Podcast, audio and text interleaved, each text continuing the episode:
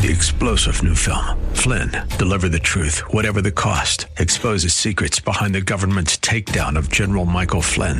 Flynn knew what the intel world had been up to. He ordered the first audit of the use of contractors. This set off alarm bells. He told the truth. He was the most dangerous person for Donald Trump to hire. They had to get rid of Flynn. Flynn, Deliver the Truth, Whatever the Cost. Available now. Watch it today. Go to Salem Now dot com. Salem Now dot com. The following program was pre-recorded, and the views expressed do not necessarily represent those of this station or its management. Gather round. It's time for your Real Estate Chalk Talk with the Hittner Group at Coldwell Banker Burnett. Listen closely as your coaches discuss the culture, the economy, and the political scene, and how it affects your home and your real estate investments. Real Estate Chalk Talk is where you learn the science of buying and selling real estate and the art of living in your home. Your education begins in five, four, three, two, one.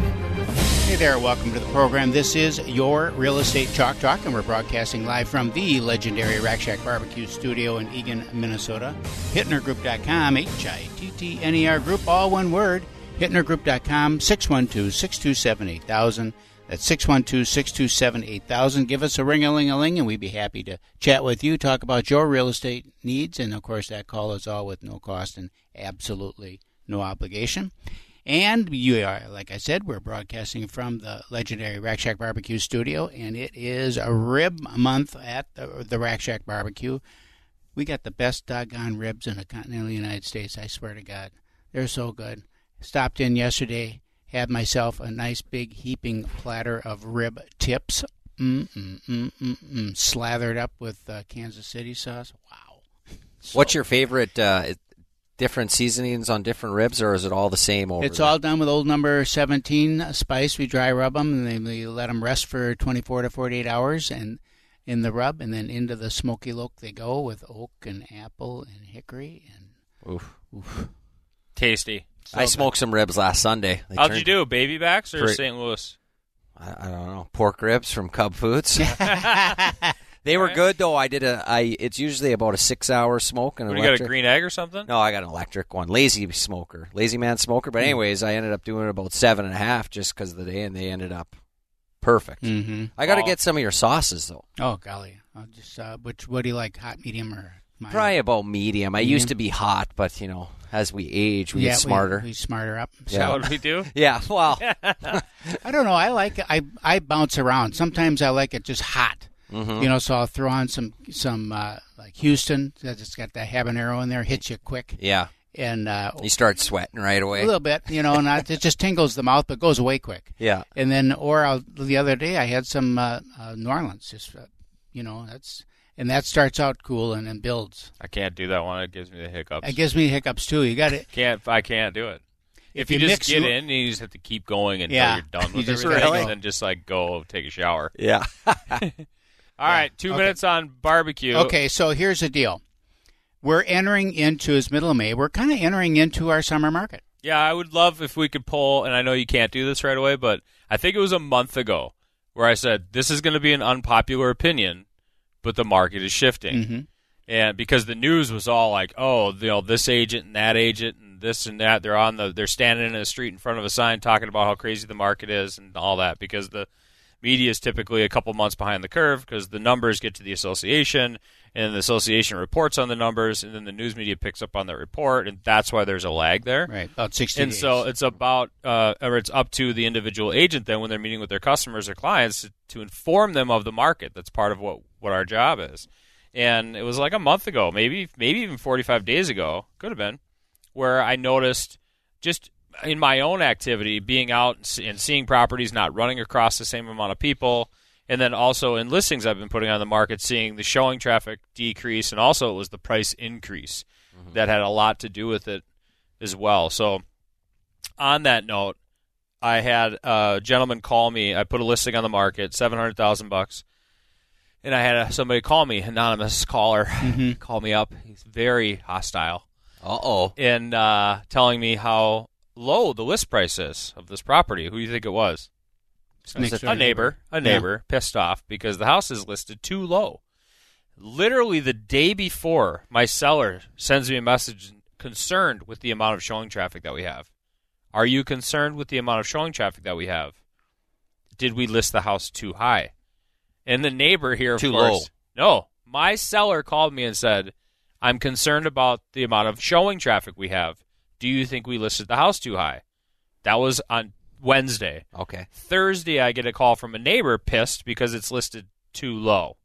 Right? So I'm like, listen, because it reflects on the value of his house. Yeah, yeah, of well, course. So he think, wants, yeah. of course, he wants it to sell for a million bucks, so his property is worth more.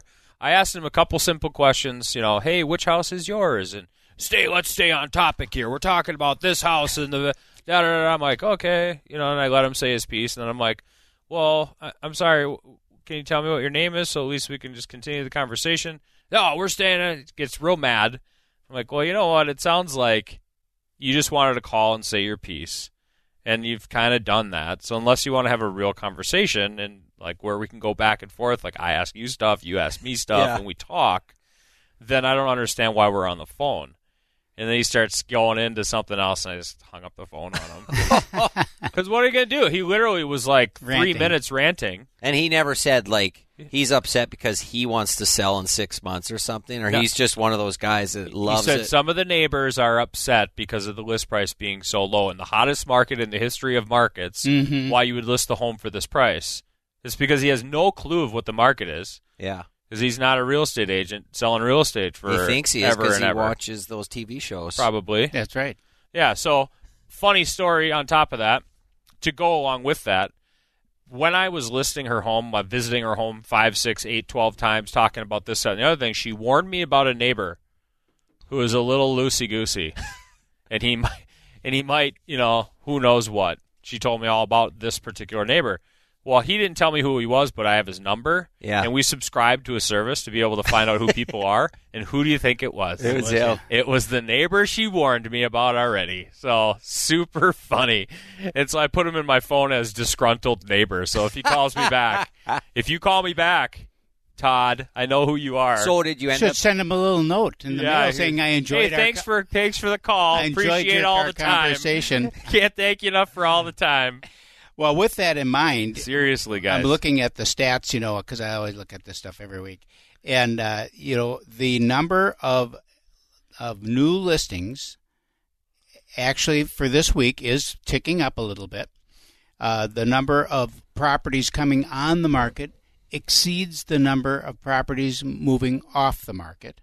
Now, that's not to say that it's not low, because it is, because in two thousand sixteen, the same week, there were ten thousand, over ten thousand houses for sale in the seven county. I always look at the seven county. And what are we at now? And right now we're at thirty-five hundred. Oh. So, I mean, but it's been like that for, for a year. Well, yeah, it's been low. Last year it was sixty-seven hundred this month or this week, and now it's thirty-five hundred. So it's low. Yeah. But what, what we, and we were talking about it before we came on the air, the market has definitely shifted. I mean, it definitely has shifted. For a number of reasons, you know, because now the gains that we've had for this year, the gains are done, right? Let's yeah, be real, real quick, though, let's just preface, and then you can go to town. Okay. It's relative, okay? Yeah. When we say the market shifted, the market's slower, it's not like, oh, this is never going to sell. No, no, you're exactly so it's right. relative. Right. But, we're, but we are having our normal shift into the summer market and all that stuff, but there's a couple of things that have gone on here. One is, when we're doing market analysis now on a property, we're looking back to the fir- things that have sold and closed since the first of the year.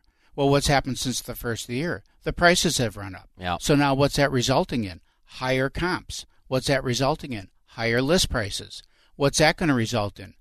When there are multiple offers on properties, there still will be, but it's not going to be ten, fifteen, twenty percent over the asking price anymore. Right. Because we've already priced most of that in to the, to the starting point.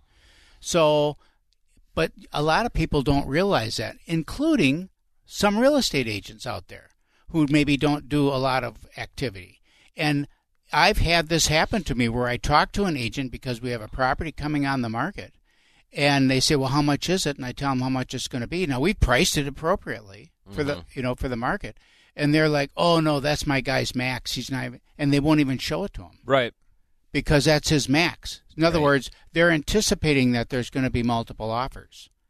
and that we're going to have this, it's going to go ten percent over the asking price. And that's, no, that's priced into the... Right, and that was our part of our discussion out. When we were talking about having an unpopular opinion about what the market is doing, mm-hmm. is that when you have houses coming out at four thirty and now those same homes are coming out at four seventy-five, four eighty, or five hundred, that it's a matter of percentages when you're pricing homes to what sold three months ago, talking two months ago, right. versus today, then it's the percentage difference of what, you know, how much do we make the offer over for? Mm-hmm. And it's knowing that and knowing where the market started, where it came, and where it's at right now is important for your sellers, but also super important for your super buyers. Because when you're going and competing mm-hmm. and saying you're going to cover an appraisal deficiency of ten percent over the asking price, okay, where did it start? Yeah. Where did that house start? You're going to you're going to definitely have an appraisal issue.